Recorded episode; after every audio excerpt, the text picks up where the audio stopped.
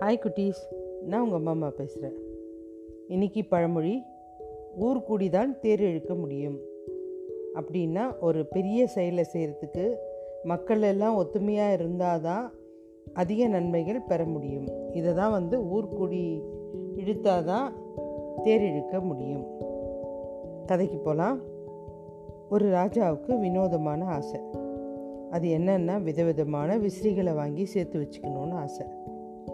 அங்கே இங்கே எங்கே போனாலும் விசிறிகளாக வாங்கிட்டு வந்துடுவார் ஒரு நாள் தெரு வழியாக ஒருத்தன் விசிறி விற்றுக்கிட்டு போயிட்டுருக்கான். இவர் பார்த்துட்டாரு உடனே அந்த ஆளை அரண்மனை கூட்டிகிட்டு வர சொல்கிறாரு விசிறி விற்கிறவனும் வந்தான். உங்ககிட்ட ஏதாவது விசேஷ விசிறி எதனா இருக்குதா? அப்படின்னு கேட்குறாரு இருந்தா அப்படி இருந்தால் கொடு. அரசே எங்கிட்ட இருக்கிற விசிறி எல்லாமே ரொம்ப விசேஷமானது தான் பார்க்கறதுக்கு ரொம்ப சாதாரணமாக தான் இருக்கும். இருந்தாலும் இதோட தரம் ரொம்ப உயர்வு. அதனால் ஒரு விசிறியோட விலை நூறுரூபா அப்படின்றான் அந்த ஆள். ராஜாவுக்கு ஆச்சரியம். என்னப்பா இது? பத்து காசு கூட பெறாத ஒரு விசிறியை நூறுரூபான்னு சொல்கிறீங்க அப்படி என்ன விசேஷம் அதில்? அப்படின்னு கேட்குறாரு மன்னா உங்ககிட்ட பொய் சொல்லி நான் ஏமாற்ற முடியாது. எனக்கு அவ்வளோ தைரியமும் கிடையாது. இந்த விசிறி மட்டையில் உள்ள விசேஷம் என்னன்னா இது நூறு வருஷம் உழைக்கும். அதுக்கு நான் உத்தரவாதம் கொடுக்குறேன். அப்படின்னா அந்த விசிறியை வேணும்னா வாங்குங்க அது உங்கள் இஷ்டம் அப்படின்னு. உடனே ராஜா சொல்கிறாரு நூறுரூபா கொடுத்து அந்த விசிறியை வாங்கிடுங்க அப்படின்ட்டார்.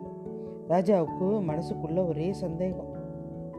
அந்த ஆளை பார்த்து இந்த பாருப்பா இன்னிலேருந்து இந்த விசிறியை நான் உபயோகப்படுத்த போகிறேன் நீ எதுக்கும் ஒரு வாரம் கழித்து வந்து என்னை வந்து பார்த்துட்டு போ அப்படின்ட்டார் ராஜா அந்த விசிறி எடுத்து தினமும் விசிறிக்கிட்டே இருந்தார். மூணே நாளில் பிஞ்சு போச்சு அந்த விசிறி. அந்த மட்டை தனியாக விசிறி தனியாக எல்லாமே பிஞ்சு போச்சு. ஐயையோ ஏமாந்துட்டோமே. அந்த ஆள் அரண்மனை பக்கம் வந்தால் விடவே மாட்டேன் அப்படின்னு நினச்சிட்டாரு. ஆனால் அந்த ஆள் சொன்ன மாதிரி ஒரு வாரத்தில் திரும்பி வரான். ராஜாவை பார்க்குறான் அவர் கோபமாக பார்க்குறாரு என்னப்பா என்கிட்ட விளையாடுறியா? உன்னோட விசிறி நூறு வருஷம் உழைக்கும்னு சொன்னேன். ஒரு வாரத்துக்குள்ளே ஒன்றும் இல்லாமல் போயிடுச்சு அப்படின்னு ராஜா கேட்குறாரு ராஜாவை ஏமாத்துனா என்ன தண்ணன் தெரியுமா? அரசே அப்படிலாம் நினைக்காதீங்க. நான் ஒன்றும் தப்பு பண்ணலையே. அரசருக்கு விசிறி உபயோகிக்கிறது எப்படின்னு தெரியாது போல இருக்குது முறையாகவும் சரியாகவும் பயன்படுத்தினா நூறு வருஷம் கண்டிப்பாக உழைக்கும். எனக்கு என்ன விசிறியா தெரியாது. எத்தனை விசிறி வாங்கி வச்சுருக்கேன்? தயவுசெய்து எப்படி விசிறினீங்கன்றது மாத்திரம் சொல்லுங்கள் இப்படி தான் விசிறினேன் அப்படின்னு எல்லாரும் விசிறினா மாதிரி தான் விசிறினேன்னு விசிறி காமிக்கிறாரு. சரிதான் இப்போ தான் புரியுது எனக்கு. தப்பு எங்கே நடந்திருக்குன்னு. இந்த விசிறி நீங்கள் சரியாக பயன்படுத்தலை. எப்படி எப்படி உபயோகப்படுத்தணும்? அப்படின்னு ராஜா கேட்குறாரு அந்த ஆள் உடனே சொல்கிறான் ஐயா விசிறியை முகத்துக்கு நேராக பிடிச்சிக்குங்க. தலையை மாத்திரம் இப்படி அப்படி ஆட்டணும். விசிறி மட்டை ஆடவே கூடாது.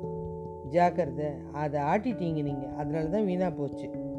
அப்படின்றான் இதில் தப்பு விசிறி பேர்லேயும் இல்லை என் பேர்லேயும் இல்லை உங்கள் பேரில் தான் இருக்குது அப்படின்னா. இப்படி தான் வந்து நிறைய பேர் அவங்க பண்ண தப்பை ஒத்துக்கவே மாட்டாங்க. கடைசி வரைக்கும் சாமர்த்தியமாக அதை இன்னொருத்தர் பேரில் போட தான் பார்ப்பாங்க. ஓகே குட்டீஸ் பாய்.